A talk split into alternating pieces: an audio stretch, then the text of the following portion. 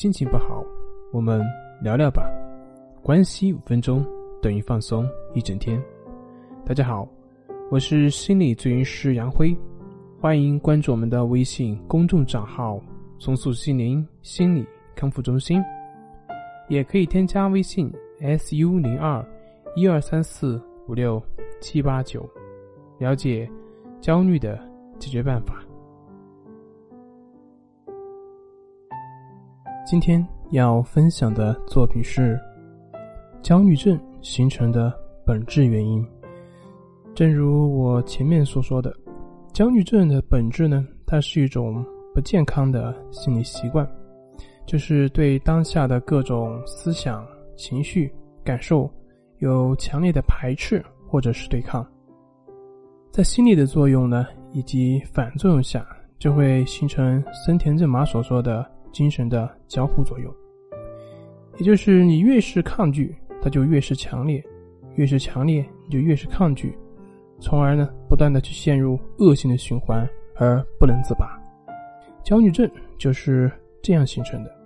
我们会习惯性的去抗拒一些自然的身心现象，这些想法和感受是我们所不喜欢的。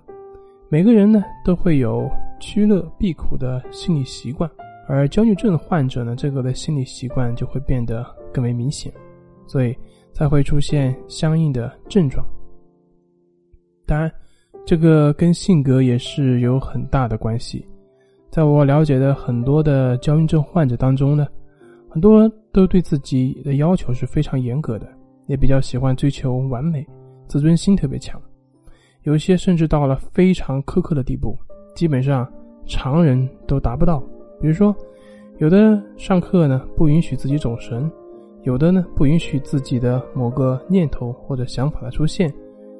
有的呢强迫自己在大众面前演讲的时候不允许自己紧张，也有的不允许自己有生病的可能性等等。对自己的要求过于严苛呢，他就会容易产生心理冲突，最后呢慢慢积累，最后导致泛化，就会形成所谓的焦虑症。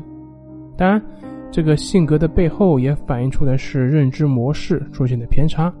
比如说，你上课不允许自己走神，正是因为认为上课走神是一件不好的事情，所以才会要求自己不要走神。而这种好坏的观念越强，那么自己的内心它的冲突就会越强，冲突越激烈，那么也就这个焦虑感会越强。